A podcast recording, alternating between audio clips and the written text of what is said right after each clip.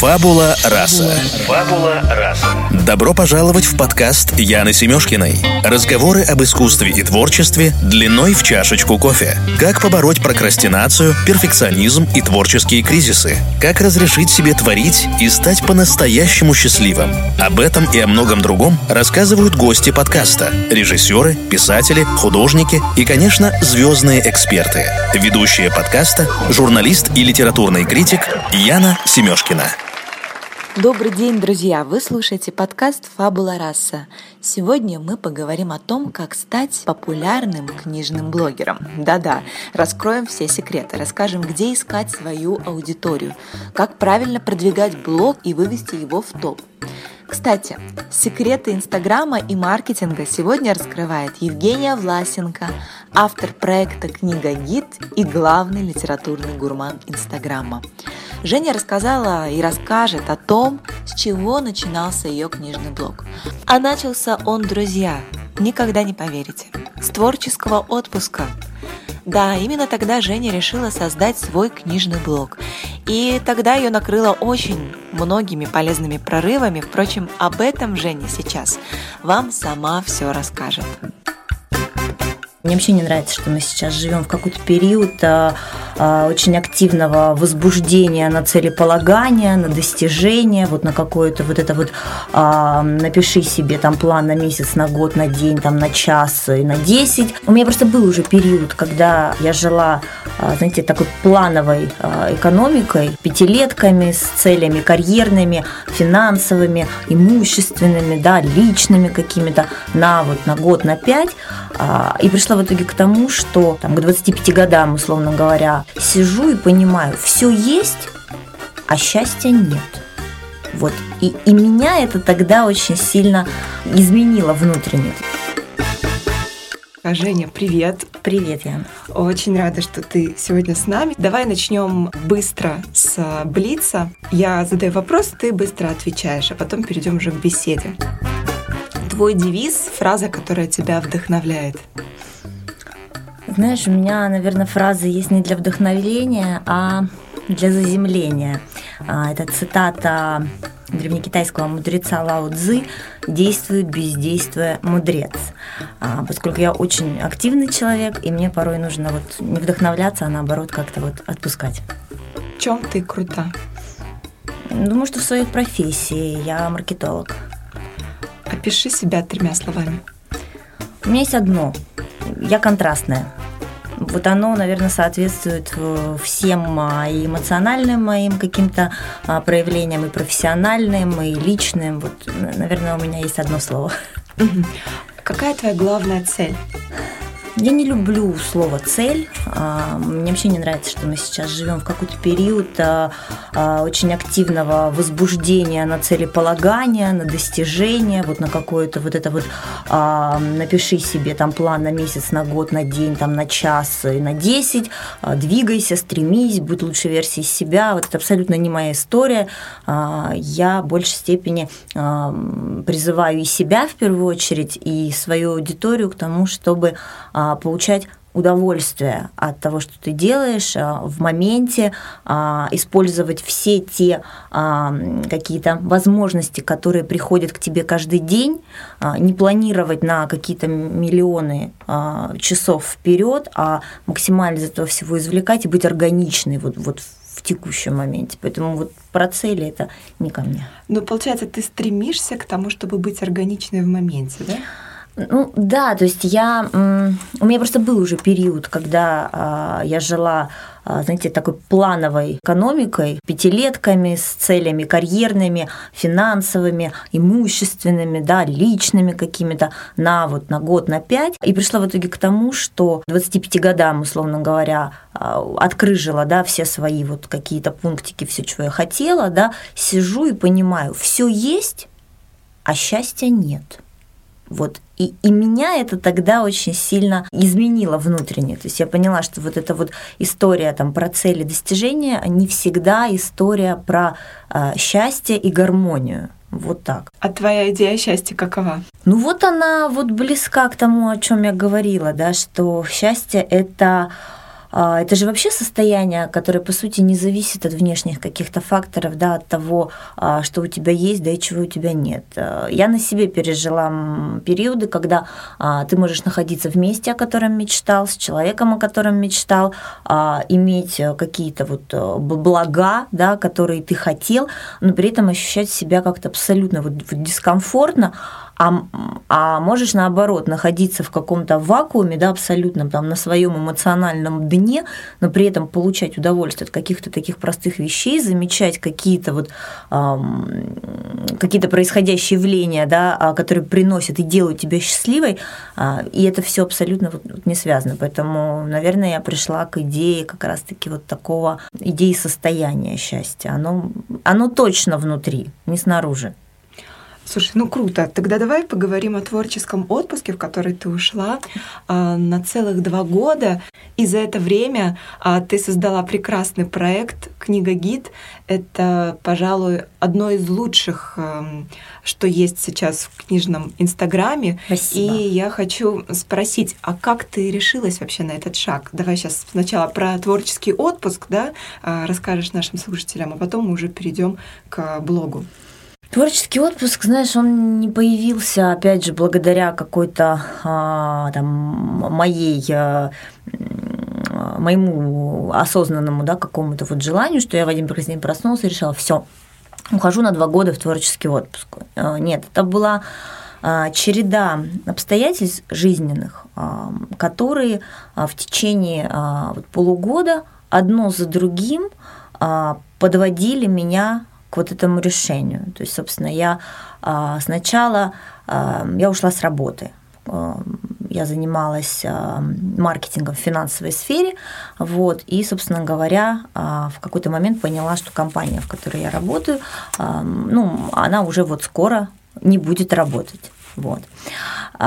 И, соответственно, я ушла. У меня был определенный запас прочности финансовой, я понимала, что какое-то время я передохну, потому что 10 лет я посвятила всем тем проектам, и на самом деле достаточно тяжело переживала то, то к чему пришла в итоге компания. Вот. А, потом а, происходили, опять же, в этот период какие-то личные, не совсем приятные события, какие-то коммуникативные, да, вот связи с людьми менялись очень сильно.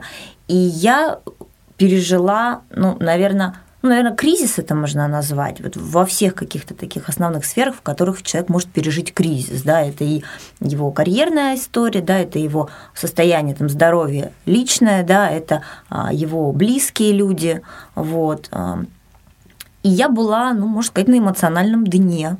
А, это был очень непростой период.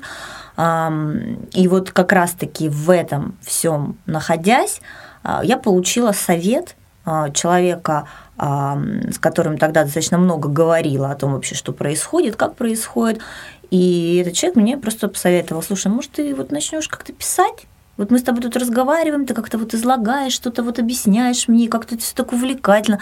Ну, иди напиши про это в блог. Ну, вот, собственно, вот с этой идеей и началось Скажи, а как вообще остальное твое окружение отнеслось к идее создать блог?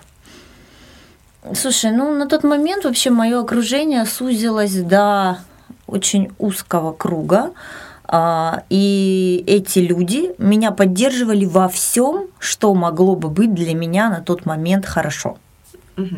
То есть такого эффекта краб-баскет не было, да? Слушай, нет, не было, и вообще я еще, наверное, как-то в подростковом возрасте разобралась с такими людьми и для себя приняла решение, что как только э, я буду понимать, что в мое поле э, эмоциональное, близкое, да, подходит человек, который это поле разрушает, который может где-то там что-то а, потроллить, да, или как-то что-то обесценить, да, какие-то вот мои мысли, мои слова, мою позицию, там, меня. Я просто избавлялась от этих людей очень радикально и вообще, а, наверное, как и у любого человека, а, несмотря на вот его там экстравертность, да, какой-то, а, мой теплый круг, он очень узкий. Хочу тебе задать вопрос сейчас. Ты достаточно публичная личность, у тебя а, комментаторы, читатели, и это все равно определенный поток как позитива, так и негатива. А как ты поступаешь с теми, кто тебя а, негативно комментирует, блочишь их, или вообще какая модель поведения вот с такими читателями? Слушай, ну, ты знаешь, я на самом деле как-то осознанно подошла к вообще к какой-то вот степени публичности. Во-первых, я сразу выдерживала дистанцию, и это начиналось с каких-то, знаешь, таких простых вещей, ну вот условно, а, я себя позиционирую в Инстаграме, да, вот как Евгения – то есть я не Женя, там, не обращайтесь ко мне там, да, вот по имени. Это может быть мелочь, да, вот такая, но это сразу ставит определенную какую-то вот дистанцию.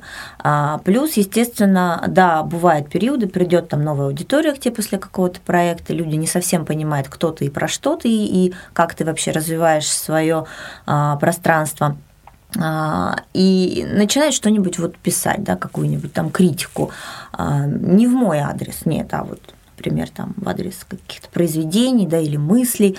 Я тоже очень радикальна была в этом отношении. Я, если могу ответить человеку как-то в ответ э, что-то, если он не понимает, я его сразу блокирую, но чаще бывает наоборот, что я объясняю человеку, что так не надо, и он говорит, ой, извините, Евгения, мне очень нравится то, что вы делаете, не блокируйте меня, пожалуйста. и давайте будем общаться на, на ваших условиях. Ну, как бы мой блог, мой дом. Возвращаемся к тому, что ты ушла в творческий отпуск и напис- начала писать. Да. А что еще ты, чем еще ты занималась? Собой занималась. То есть это был какой-то период, когда я полностью посвятила а, время себе и, знаешь, так часто ловила себя на мысли, уже, наверное, по прошествии да, какого-то времени, что, а, боже, как это здорово, что у меня а, был вот этот период, а не когда мне там 15, да, там, или 20, или там 60, да, я на пенсии. Вот когда мне 30, да, условно, я в осознанном возрасте имею возможность вести жизнь такую, как я хочу. То есть я, я там, сплю сколько хочу, я делаю то, что я хочу. Я хочу леплю из глины, хочу гуляю, хочу еще что-то делать. То есть это был вот какое-то такое потрясающее время, и, и я занималась всем. Вот всем, что мне доставляло удовольствие. Слушай, а какие инсайты эти два года, да, такого потрясающего, не знаю, следованию потоку, да, следования самой себе? Вот скажи, что ты, может быть, для себя открыла? К чему пришла? Много чего я открыла на самом деле. Первое это было такое открытие, что мир без меня не рухнул.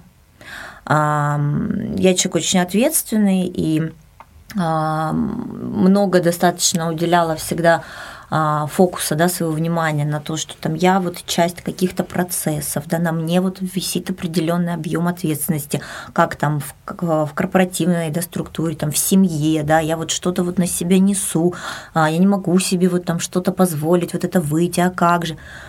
Все фигня, все могу, все получилось. Система такая, вообще жизнь такая система, когда а, если какой-то элемент из нее вот выходит время, да, там передохнуть, она тут же все это меняет, да, вот эти вот свои шерстеренки, все перераспределяет, и там опять все в гармонии, да, и ты в гармонии. И вот когда я вышла и поняла, что да, я вот сняла с себя какую-то там часть ответственности, там, в том числе финансовой, да, еще какой-то, а, я поняла, что ничего не рухнуло в пепел, и я очень часто пытаюсь донести вот эту идею до а, своей аудитории, для, для тех девушек, которые говорят, ну вот, конечно, это здорово вот так вот взять, а как же вот ипотека, а как же вот это, да, а как же еще что-то.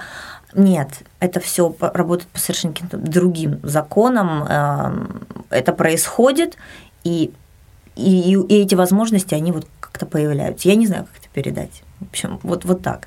Это был такой очень для меня полезный и, наверное, один из самых серьезных инсайтов. И еще был очень серьезный, опять же, связанный с ним а, момент пересмотра отношения к деньгам. Я человек, который очень любит комфорт, а, человек, который а, всегда достаточно зарабатывал сам, вот, и я как бы ну, думала, что там, условно, если я не буду иметь вот притока вот такого-то финансового собственного да, дохода и дающего мне какую-то свободу, то мне это будет, это буду уже не я, это будет уже какое-то другое там положение, еще как-то, еще как-то. Нет, Оказалось, что мне для комфортной жизни, для того, чтобы чувствовать себя хорошо, свободно, качественно, да, мне, кажется, не так и много и надо. И более того, а, что вот это то, что мне надо, я условно уже находясь в той вот стадии там, своей экспертности, да, в каких-то там моментах, а, я это могу заработать и на диване, а вот ты писала, да, о том, что эти два года, они сопровождались прекрасными десятками, там, сотнями прочитанных книг, а, и выставки, и музеи, в общем, и все. То есть э, это, конечно, читаешь, да, и понимаешь, что это, ну, блаженство, это рай. Скажи, как добровольно можно а, однажды, попробовав, вкусив, а, отказаться от этого. То есть вот я знаю, что ты сейчас, а, значит, закончила этот творческий отпуск, да, ты вышла а, на работу. Расскажи, а какой толчок происходит, когда ты понимаешь, что ты вот готова вернуться вот в этот мир, да, с этими инсайтами? Ну вот смотри, на первый твой вопрос отвечаю, да, не хочу там никаких божественных приводить а моментов, но все таки невозможно не встречный задать вопрос, ну а как вот Адам и Ева ушли из рая, да? Что-то же их там достало, что-то же им показалось, что где-то лучше. А, нет, на самом деле у меня была история, когда первый год, а, который а, я провела в творческом отпуске, он был прекрасный. Это был, наверное, лучший год моей жизни. И вот это первое лето, то есть ушла я зимой, и у меня, значит, была первая весна, вот эта свободная, потом первое лето, и это было шикарное лето, когда э, я могла проводить его где-нибудь там лежа в парке с книжкой, да, э, завтрак перетекал в обед, встречи с друзьями, музей, да, вот это все какие-то поездки, пикники. Потом просто сменился сезон, пришла там вот первая осень, потом снова весна, и снова лето. И вот на второе лето, это получается вот лето 17 года, а, мы с моей а, подругой, которая также находится в свободном таком графике, значит, возлежим как-то в парке, у воды, пьем какой-то вкусный кофе, рядом играет парень на вот этом вот глюкофоне, в общем, какой-то гармон, какой-то рай вот действительно вокруг. А я лежу и так, знаешь, подмечаю, что а прошлым летом-то был повеселее. То есть я себя поймала на мысли, что а, те вот богемные какие-то вещи, да, вот что вот этот вот гедонизм весь, да, в каждом каком-то дне, а, ну не то чтобы я от него устала, да, но он уже не так остро радует меня, да, то есть уже нет вот этого восторга, когда ты просыпаешься в понедельник в 11 и испытываешь удовольствие уже только от того, что за окном люди-то на работу идут, а ты в пижаме завариваешь себе кофе, и тебе очень классно. Вот это ощущение стало пропадать. И я поняла, что если оно стало пропадать, значит все. Значит, организм уже а, вот эту фазу сам завершает, значит, а, что-то уже притупляется, значит, есть уже силы для того, чтобы а, что-то уже делать за пределами вот этого м, графика. Давай теперь вернемся к твоему книжному блогу и вспомним, как все это начиналось. Начиналось с творческого отпуска. А, расскажи, а как вот ты его развивала, да, потому что сейчас мы наблюдаем это самостоятельный, большой, успешный, крутой, очень классный проект. Но э, всегда интересно узнавать, как э, это все начиналось, с чего, с каких конкретных шагов. Hmm. Ну, началось это все на самом деле с того, что однажды я опубликовала а, просто пост в Инстаграме о том, что это был еще мой личный Инстаграм, он не назывался Книгагид, что, ребят, вы знаете, вот я тут, наверное, буду писать о книгах. Но предшествовала, да, вот теме книг. Тоже это же было интересно, да, как а, вообще я пришла к тому, что я буду писать именно о них. После получения, да, вот и вот, так сказать, подсказки, там, они писать ли тебе в блог, я начала думать, ну окей, да, буду писать. А о чем? А, и как маркетолог, а, значит, я взяла такую методику, она называется вот анализ, да, анализ сильных, слабых сторон, возможностей, угроз. Но применила это не на бизнес, да, не на проект, а на себя. Я вот решила анализировать, да, вот что я, что мне интересно, что я умею, а что мне совсем не интересно, я не хочу, а что потенциально интересно вообще, да, что даст мне какую-то широту, а какие есть угрозы, насколько это вот конкурентно, да. И потихонечку я вот начала вот, вот это вот делать, набросала что-то себе, да, получила вот какой-то список тем. Друзьям написала, говорю, слушайте, вот э, давайте вы мне дадите обратную связь, вот а, а по каким вопросам вы чаще всего ко мне обращаетесь, да, вот о чем мы с вами чаще всего говорим. Но есть же такая история, да, что ты, например, там, если тебе надо борщ вкусный сварить, да, ты там звонишь тете Маше, да, если там юбку классную купить, то подруге Тане. Ну, так и я пыталась узнать вообще, вот в чем я, по, не по своему мнению, а по мнению своего круга а, теплого, интересно, а, и почти вот э, в подавляющем большинстве случаев это была тема книг. Вот. И, и у меня эта тема была где-то там в верхушке. Я решила, что это будет вот, наверное, так, потому что книги дадут мне возможность писать обо всем что я могу там прикрыться какими-то героями, развить какие-то свои мысли там и, и социальные, и драматические, и личные, и, и в общем, все-все-все. И мне это как подошло. Я выбрала площадку Инстаграма, опять же, тоже как-то интуитивно, потому что а, у меня, ну, условно говоря, там в таких соцсетях, там, как ВКонтакте, Одноклассники, а, были люди, с которыми я училась, это была там одна аудитория, да, на Facebook у меня была вся корпоративная тусовка, а я пребывала в состоянии, когда я вышла из этих вот всех кругов, мне нужна была площадка, на которой я была бы только я, и окружали бы меня там совершенно какие-то новые, незамыленные люди. Вот. И я поэтому решила, почему не делать это в Инстаграм. И все, я написала пост, что, ребята, знаете, я буду тут вам периодически писать про книги, вот, которые я читаю, читаю достаточно много, вот расскажу о своей библиотеке, что как, вот, ну и все, и начала писать. Скажи именно про механику. Вот я тут, значит, когда готовилась, читала, да, что а, ты делала даже следующим образом, да, ты распечатывала какие-то специальные флайеры и на, м- на ММКВ я раздавала людям, да, и говорила, вот, э, привет, у меня такое есть, э, такая интересная страница, заходите. Я, когда об этом узнала, об этом, по-моему, Олег э, писал, тоже известный блогер, и я просто восхитилась, удивилась и подумала, вот это да, да, то есть, с одной стороны, это вроде бы как хобби, творческий отпуск, да, а с другой стороны, такое целенаправленное планомерное, очень э, четкое действие, да, вот по э, поиску своей аудитории нужной. Ну, слушай, ну опять же, да, возвращаемся к профессии, да, то есть я маркетолог. И, естественно, мне это очень помогало. При том, что у меня не было опыта э, в SMM, то есть потому что те проекты, которыми я занималась в корпоративном секторе, они были а, совершенно не из а, вот этой области. То есть и, а я понимала, что эта область очень прогрессивная. Поэтому, когда я вышла, а, я решила, что я сосредоточу да, свой фокус на SMM, изучу это, какие законы, как, что, как продвигаться. И делала это на себе. Думаю, слушайте, ну я 10 лет бренд развивала, ну что, я свой личный не разовью? Тем более, да, при помощи безбюджетных каких-то инструментов, которые дает сейчас там нам SMM. Вот. И я потихонечку начала что-то читать, читать, опять же, в том же Инстаграме каких-то блогеров, которые писали про продвижение, начала делать по их рекомендациям какие-то вещи продвиженческие, да, устраивать там какие-то СФС, разыгрывать там какие-то книги, а, как-то там комментировать как кого-то, да, то есть участвовать в каких-то писательских конкурсах, да, опять же, на базе Инстаграм, потому что, наверное, первая моя аудитория, она пришла на меня не как на книжника, а как на текстовика. И до сих пор меня очень многие читают именно за а, какие-то вот формулировки, да, то есть за тексты а не потому что я там про, про книги пишу.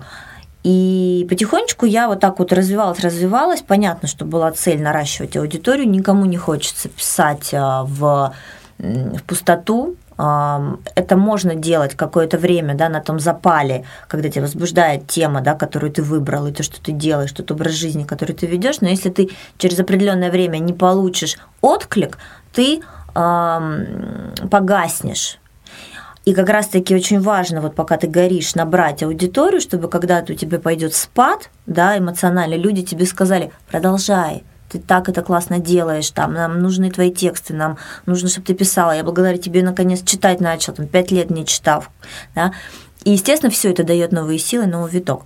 Поэтому, да, были, конечно, цели а, цифровые, да, там, количественные, скажем так, по подписчикам.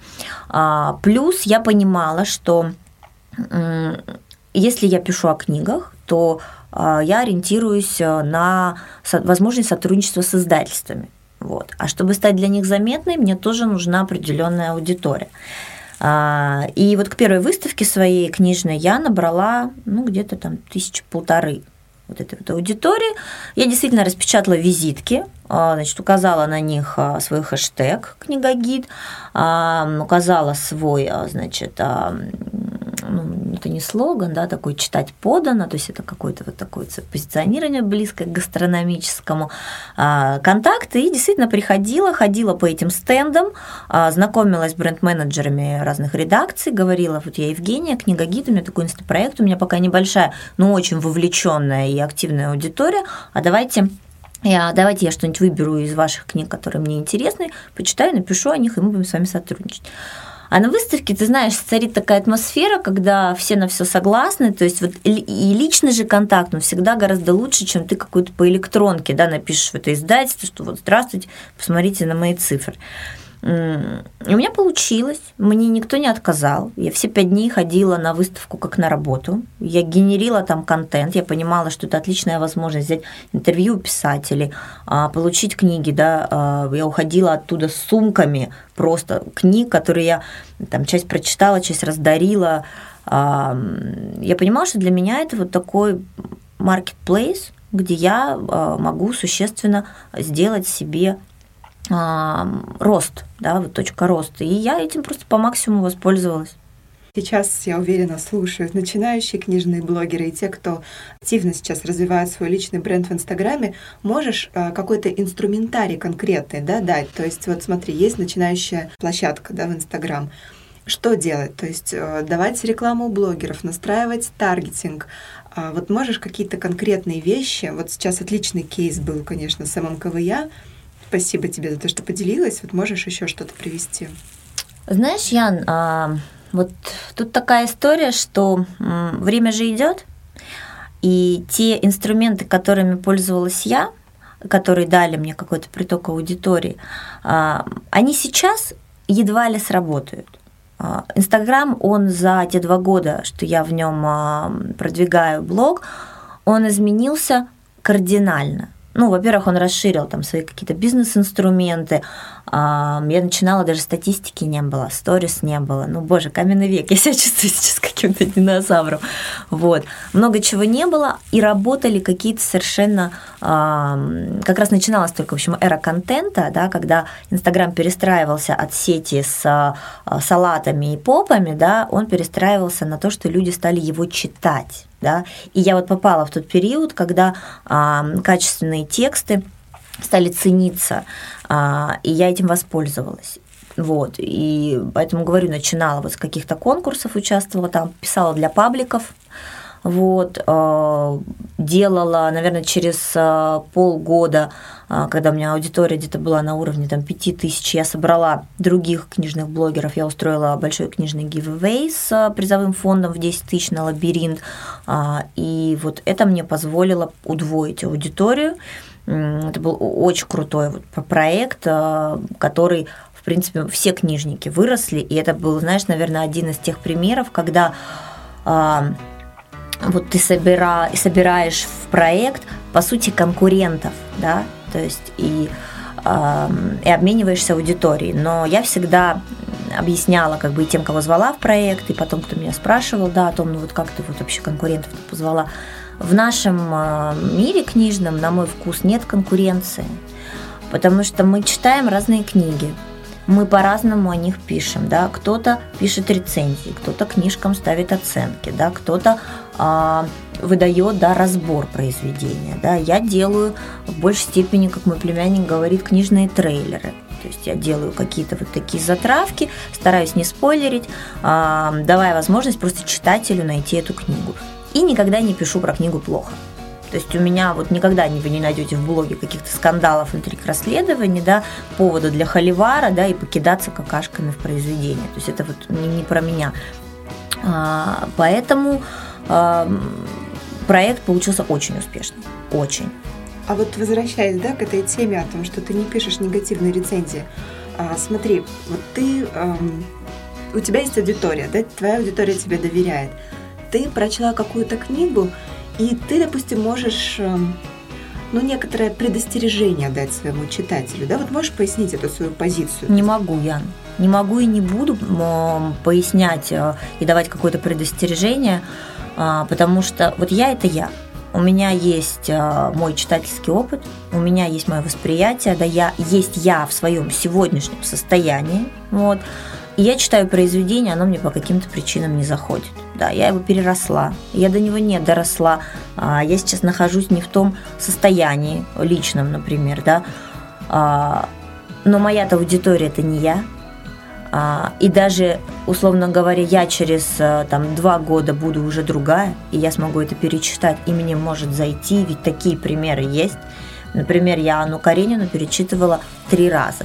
Да? Один раз э, совсем где-то вот там, к школьным годам, да, потом где-то в районе 25 а, лет, да, и уже после 30. И это три разных произведения, абсолютно.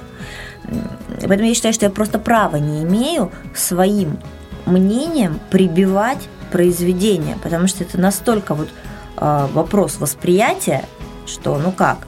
С моя задача, я вижу вообще свою задачу, э, я же популяризирую чтение, да, и стиль жизни, э, когда ты находишь время читать, да, и делаешь это, и получаешь от этого удовольствие.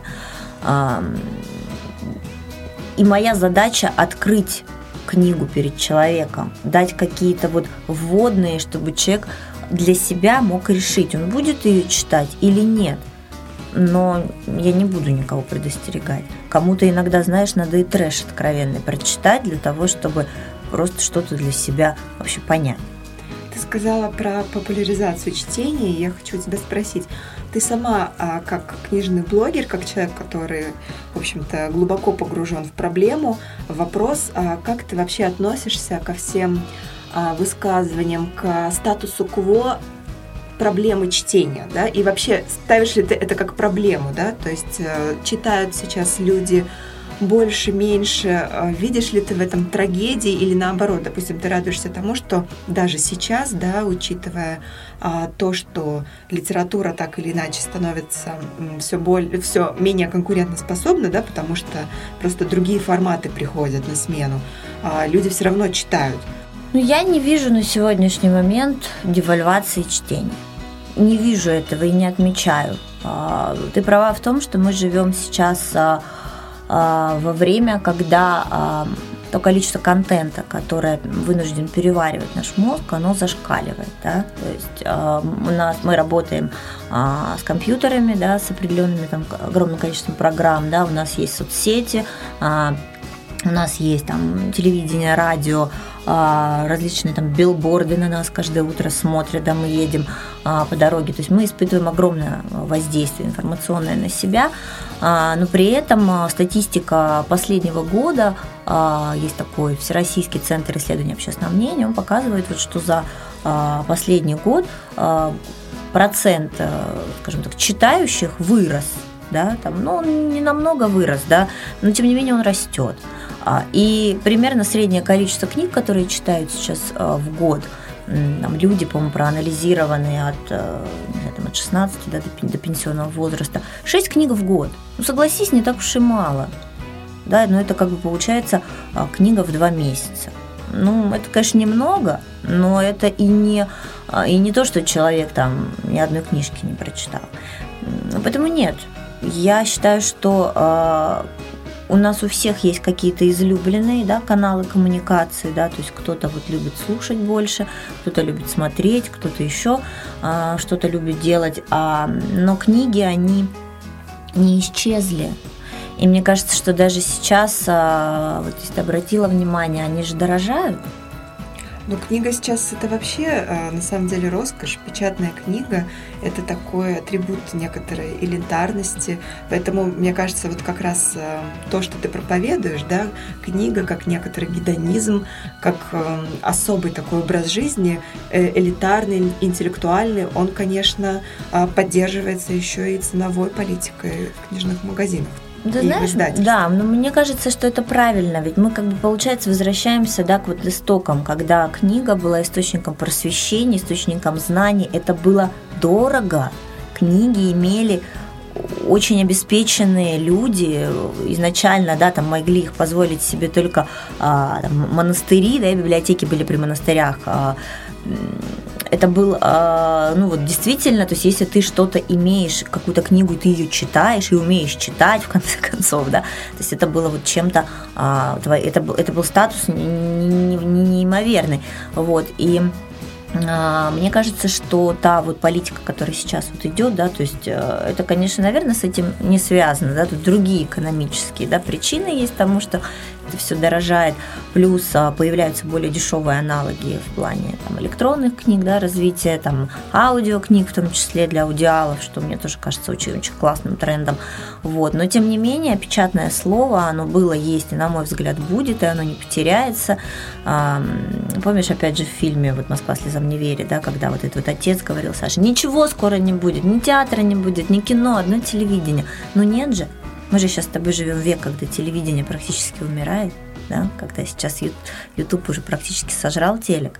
А, поэтому я не верю в то, что книга исчезнет. И мне кажется, если мы вернемся опять же к тому, что читать будут, а, ну, скажем, люди, да, а, которые а, действительно понимают это, да, то есть э, хотят этого, получают удовольствие от самого процесса, а, мне кажется, это неплохо.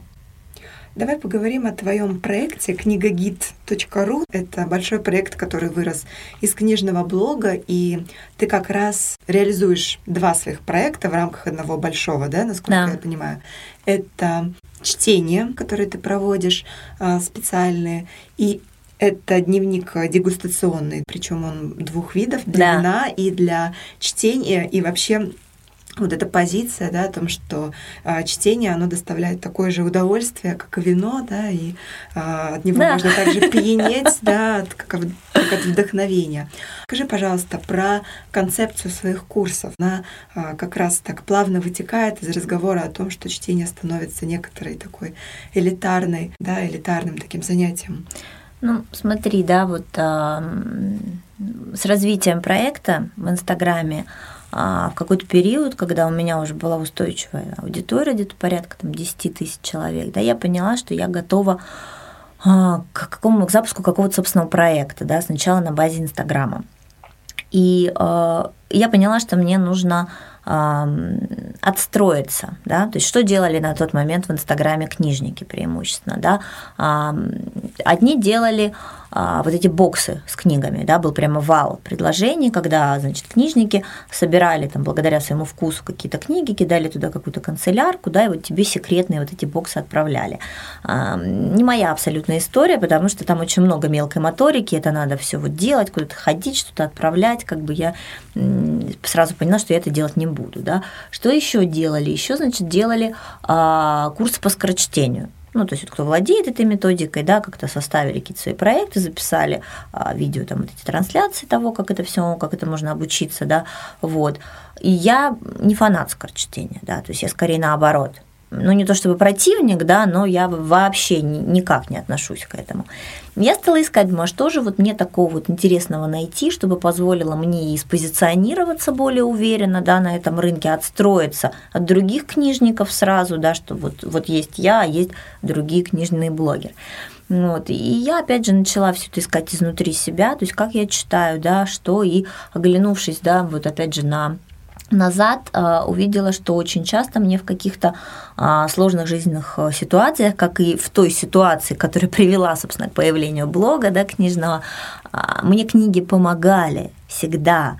Я начала искать и поняла, что, оказывается, этому есть название – что есть такое понятие, как библиотерапия, да, как лечение книгой, что а, это самостоятельное направление, а, что есть сертифицированные институты библиотерапии, сказкотерапии, что есть а, в Казани а, центр а, по библиотерапии, и я степененный профессор, а, я с ней списалась, я, у меня даже какое-то время была идея, чтобы получить профессию библиотерапевта. А, но поскольку ну, мы сейчас, знаешь, живем в такое тоже интересное время, когда даже каждый сам себе коуч, да, каждый сам себе психолог, это все. А, каждый эксперт, да, Да, ну, знаешь, эксперт бог с ним, да, каждый может быть экспертом. Вопрос в том, как он эту экспертность использует, да, и если там это уже начинается а, сбор какой-то аудитории, а, одно дело поделиться опытом, да, своим, а другое дело, когда это уже переходит вот в, ну, в какое-то, знаешь, погружение в головы к людям, Вот. А я, собственно говоря, понимала, что там со своим образованием, да, экономическим, финансовым, маркетинговым, я не, а, не готова взять эту ответственность на себя, да и не надо по, большому счету, да, чтобы стать там библиотерапевтом, а, достаточно было там пройти, прослушать там пару каких-то курсов, да, а, но это точно было не для меня. Я понимала, что я бы могла себя так называть только в том случае, если бы получила образование психолога, да, а это совершенно другое фундаментальное образование, не курсы, да, вот.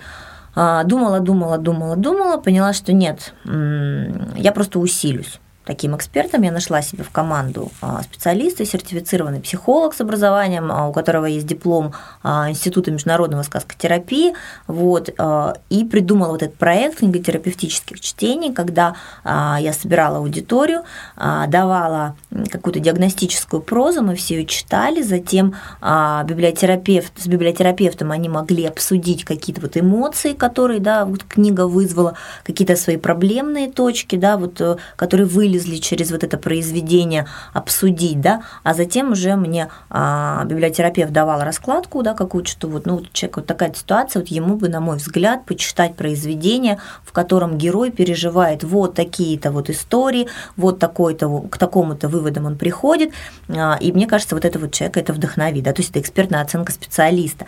А я уже как гид, да, по сути, по книгам, который много читает и знает, где, в какой книге какой сюжет, да, а, я уже подбирала вот эти книги, книги и предлагала, да, вот этому человеку. Он даже сам для себя решал, да, вот читать или нет. Что, по сути, библиотерапия – это такая, знаешь, это может быть и а, ну, история в диалоге, да, а может быть и полное самолечение. Да? То есть как это было у меня всегда, что вот э, у меня была какая-то сложная ситуация, мне попадалась в руки какая-то книга, э, я ее читала, и вдруг вижу, слушай, так вот же, так вот же вот ответ на мой вопрос.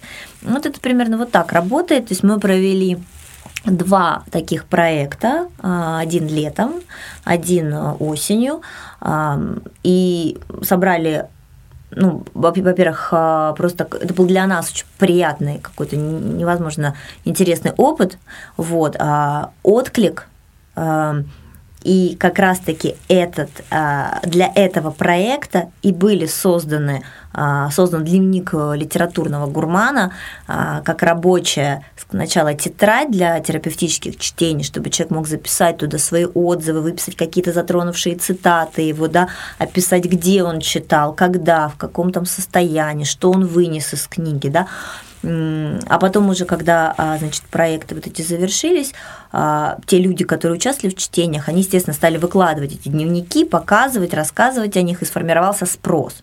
И мне начали писать в директ, что вот Евгения, вот вы тут проводили вот такие-то проекты, и там были вот такие-то дневники, а как нам их вот получить? Мы бы тоже хотели.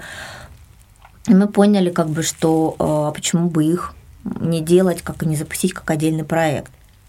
Так и родился сайт «Книгогид», который, по сути, изначально выполнял функцию магазина, где можно заказать эти а, дневники, вот, их там купить. Потом я туда а, дополнила до сайт каким-то контентом и по сути вот вышла за пределы Инстаграма а, вот все свои ключевые проекты, да, синхронных чтений, которые я провожу без, на бесплатной основе, да, книготерапии, которую я провожу вот совместно с психологом. То есть получился такой как а, как копилка проектов, да, где я могу сказать, что вот два года я не просто а, отдыхала и вела богемный образ жизни, да, в шелковом пеньюаре, в тапочках с пухом, да, а я вот сделала вот это, вот это, вот это, вот это. Но это еще было и для меня очень важно. Скажи, а вот в денежном эквиваленте сколько это начало тебе приносить? То есть, допустим, вот твой средний чек за месяц?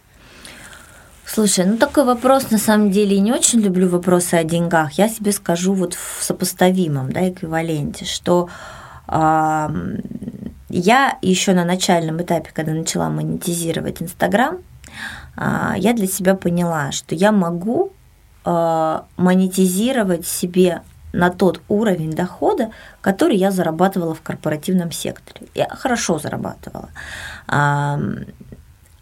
Но я понимала, что для этого мне нужно работать на этот проект как на бизнес. То есть мне нужно а, выстраивать продающий контент, мне нужно делать, расширять аудиторию, да, чтобы постоянно был приток новый, мне нужно а, делать какие-то а, инвестиции там в таргетинг, да, и, в общем-то, для меня это все было понятно. И вот два раза, когда мы запускали продажи а, курсов да, по книготерапевтическим этим чтениям, мы два раза этот маховик запускали а, и собирали достаточно, а, ну, скажем так, поскольку было закрытое количество участников, которые могли присоединиться, потому что мы просто ну, огромную там аудиторию вы не вывезли. Вот. Это была та сумма, которая, в общем-то, была сопоставима с, а, с моими доходами в, в корпорате. Но это настолько меня а, высасывало, что после этого а, генерить контент в свой, в свой блог того уровня, который я хотела, у меня не было сил. И я бы, наверное, не назвала то, что я делаю бизнесом. Я бы назвала это хобби, которое приносит мне дополнительный доход, да, какой-то, а, и этот уровень дохода я сама могу регулировать. То есть у меня есть определенный рубильничек, я могу его поднять, попахать на это, да, а, заработать. Могу опустить а, в каком-то более лайтовом режиме существовать, и тогда это будет там условно какой-то периодический доход от работы с брендами, да, которые мне пишут, предлагают мне какую-то рекламу, да, есть там площадки сейчас такие, как GetBlogger, например, да, где ты регистрируешься, а, он оценивает твою аудиторию, да, и на тебя могут выходить бренды, которые говорят, Евгения, вот давайте вы вот что-то вот там сделаете, и он рассчитывает твою а, цену, да, там за пост, вот, и, собственно говоря, ты можешь на этом зарабатывать. А, но опять же, для меня а, это такой скорее скорее какой-то дополнительный источник дохода, потому что а, я понимаю, что есть, условно говоря, моя профессия, достаточно востребованная, и придя с этой профессии в свою сферу, да, то есть в маркетинг куда-то, я могу с гораздо меньшими усилиями получать гораздо больше доход, чем от монетизации того проекта, который для меня больше, ну, какая-то история, связанная именно с моим самопозиционированием, с моим стилем жизни, там, с той какой-то, ну, не хочу это слово говорить, там, миссия, не миссия, нет, просто вот с тем, как я живу и как я это транслирую.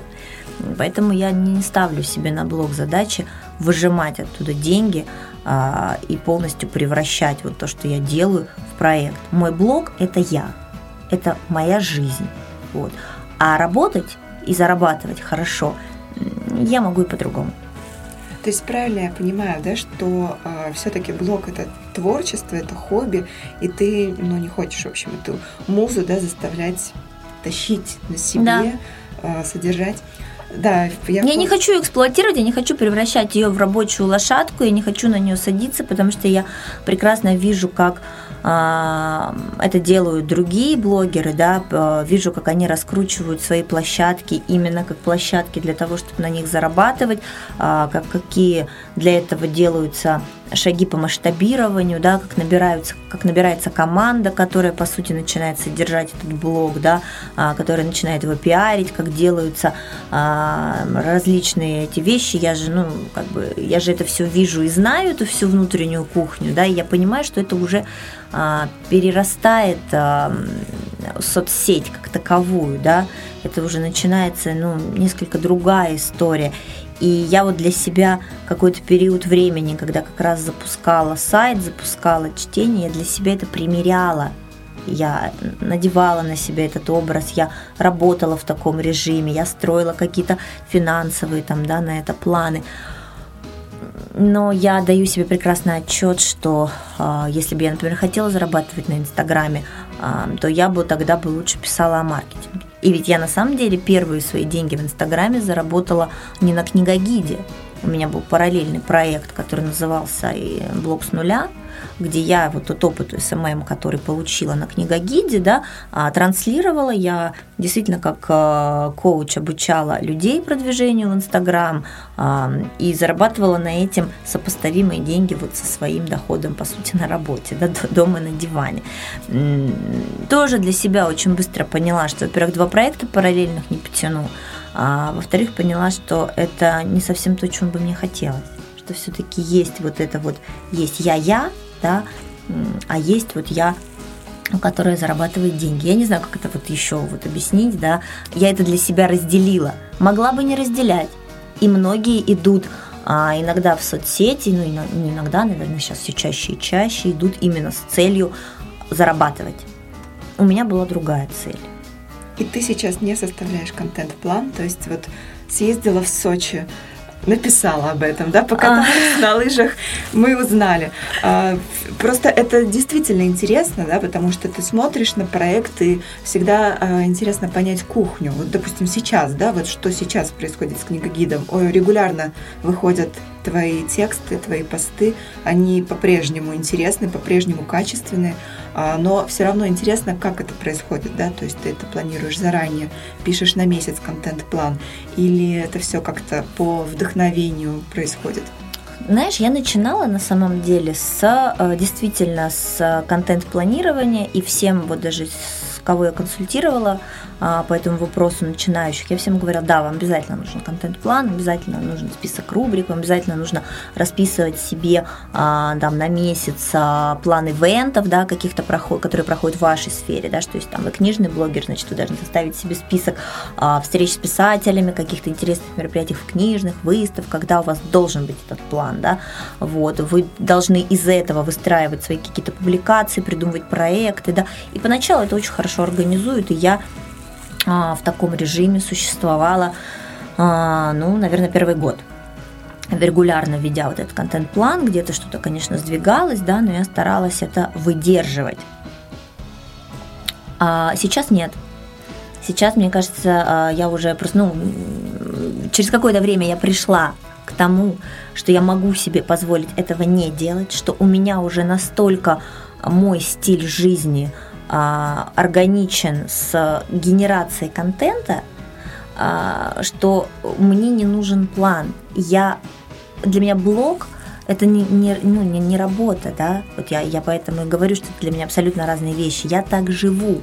А, я вот сегодня сюда, в студию, приехала, у меня, значит, в рюкзаке лежат книги, которые я буду фотографировать. То есть я, в принципе, почти всегда хожу с какими-то книгами, либо с электронной, да, либо с бумажными, либо еще с какими-то атрибутами, которые я планирую снять. А я выхожу из дома всегда готовая к фотосессии, потому что никогда не знаю, мимо какого прекрасного места я пройду, да, в какое красивом кафе я сегодня буду проводить ланч, да, и где я смогу это все сгенерить. Вот. А, у меня уже действительно выстроился а, формат жизни таким образом, что я посещаю регулярно а, какие-то мероприятия, куда меня приглашают, вот, и по сути у меня постоянно есть контент. И даже если я куда-то еду, да, или что-то делаю, я всегда примерно понимаю, что сюда вот я возьму вот это, я буду читать и смогу об этом написать, здесь я сделаю то-то, так-то.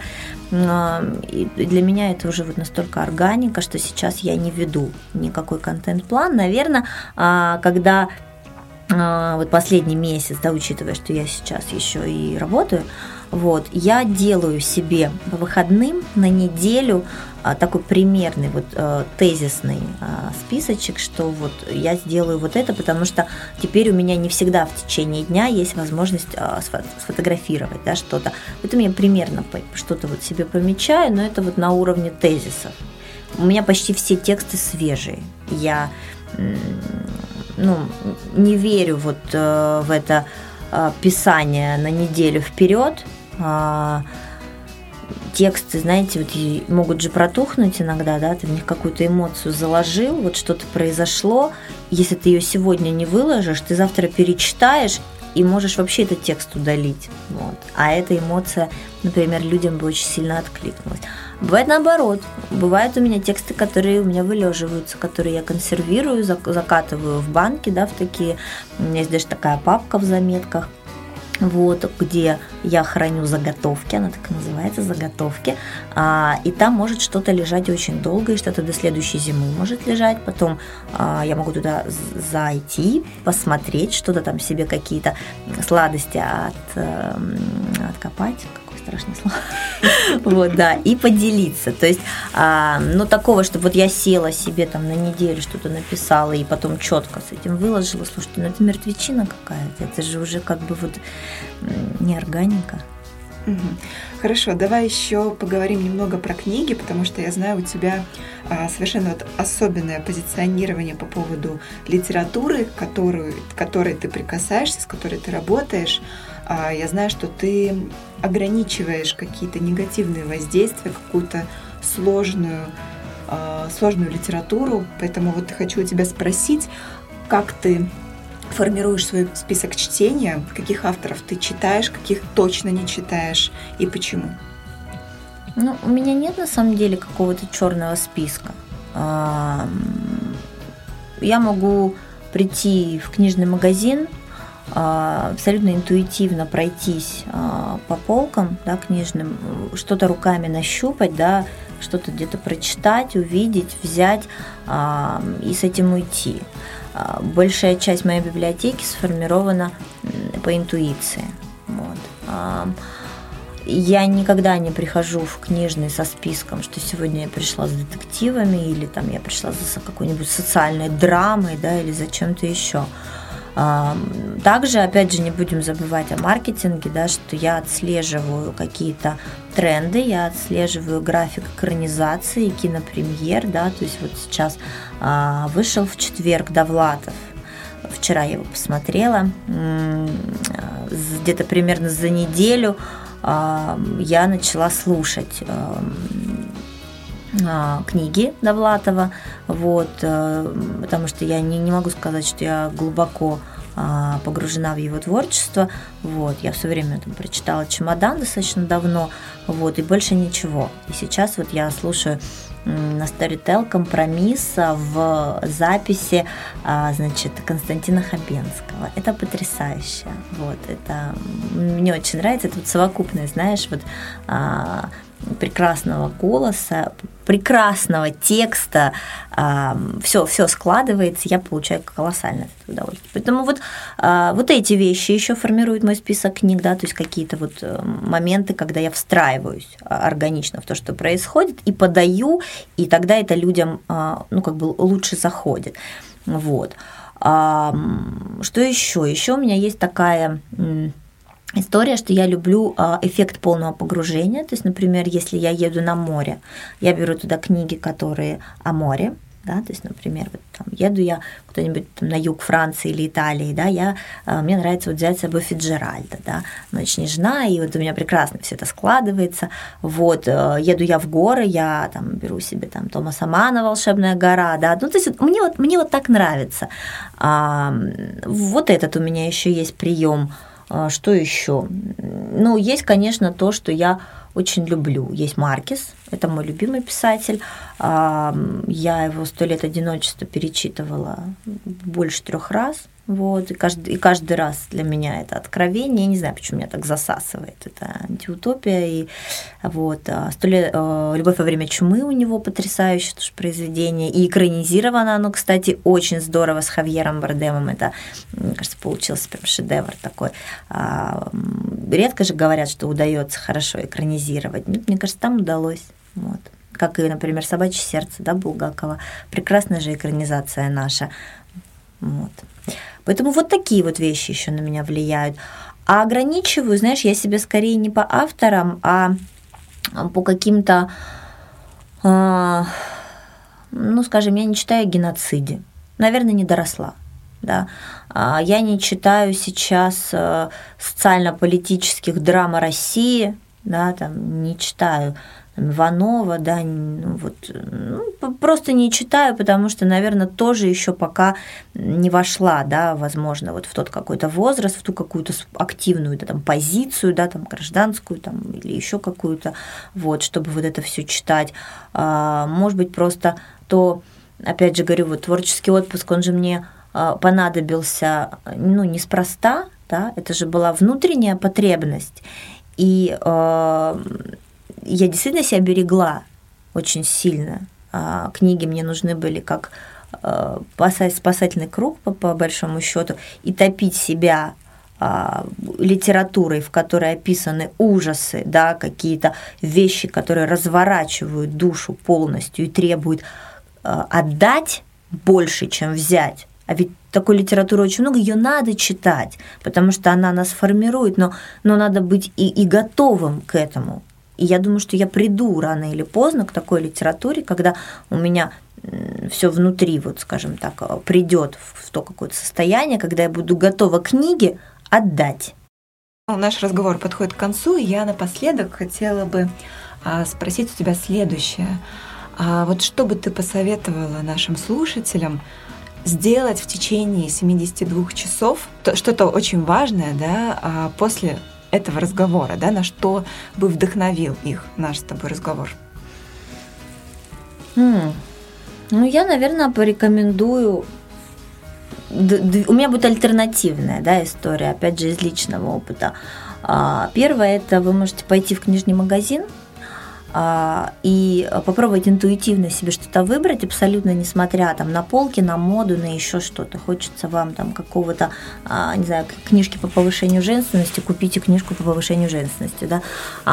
Хотя я рекомендую вам пойти в раздел путеводителей, а, выбрать э, место, которое вам бы хотелось посетить, купить путеводитель по этому месту, прийти домой, а, налить себе чашечку кофе или чая, полистать этот путеводитель а, и повизуализировать себе какую-то поездку. Я так делаю очень часто, и у меня это очень здорово работает. Вот. А также, как альтернатива, я, конечно, рекомендую вам зайти в Инстаграм Книгогид, вот, посерфить по тегу а, книги, а, посмотреть, а, как, что представляет из себя дневник литературного гурмана, вообще а, примерить для себя вот этот формат а, книги как источника удовольствия. И если вам это зайдет, а, начать читать, начать вот попробовать что-то почитать вот в этом вот, э, вот в этом вот формате. Просто утренних завтраков, да, когда вы там по 15 минут а, что-то читаете, устроить себе книжный ланч, возможно, на работе, да, то есть уйти не обедать где-то там а, вместе с коллегами а, в корпоративной столовой, да, а взять книжку, уйти в кафе, съесть там, не знаю, там тарелку а, тыквенного супа и почитать, да, что-нибудь замечательное, того же Хемингуэя Фиесту, например, да, вот. То есть как-то вот, вот устроить себе вот что-то такое из того, что, а, из, из того, чем я делюсь, да, и если вдруг вам это подойдет, ну, я уверена, качество вашей жизни, оно прям очень, очень сильно изменится. У меня изменилось. Женя, спасибо за такой содержательный разговор. А я напоминаю, что в гостях у нас сегодня была Евгения Власенко, книжный блогер и настоящий литературный гурман. Женя рассказала нам о том, как она ушла в творческий отпуск и что из этого вышло. А вышел из этого замечательный книжный блог. И я, друзья, советую вам после нашего подкаста зайти на сайт fabularasa.info, где вы найдете расшифровку нашего разговора, все самые полезные ссылки, все упоминания, о которых говорила Евгения и я. И, конечно, там вы найдете ссылку на блог Евгений Книга Гид, а также подарки, которые Женя для вас подготовила. Их будет целых два. Это 15% скидка на Дневник литературного гурмана. Воистину прекрасная вещь, ваш проводник в мир литературы и вина. Так что, друзья, не теряем, не теряем возможности, а проходим по ссылке и пользуемся этим. А также список книг, которые Евгения для вас собрала. А я напоминаю, что спонсор нашей передачи – книжный магазин Book24 – все упомянутые сегодня книги вы можете приобрести со скидкой 30% по промокоду Фабула Раса. Но разве это не замечательно? Так что слушайте наш подкаст, читайте книги и будьте самыми счастливыми.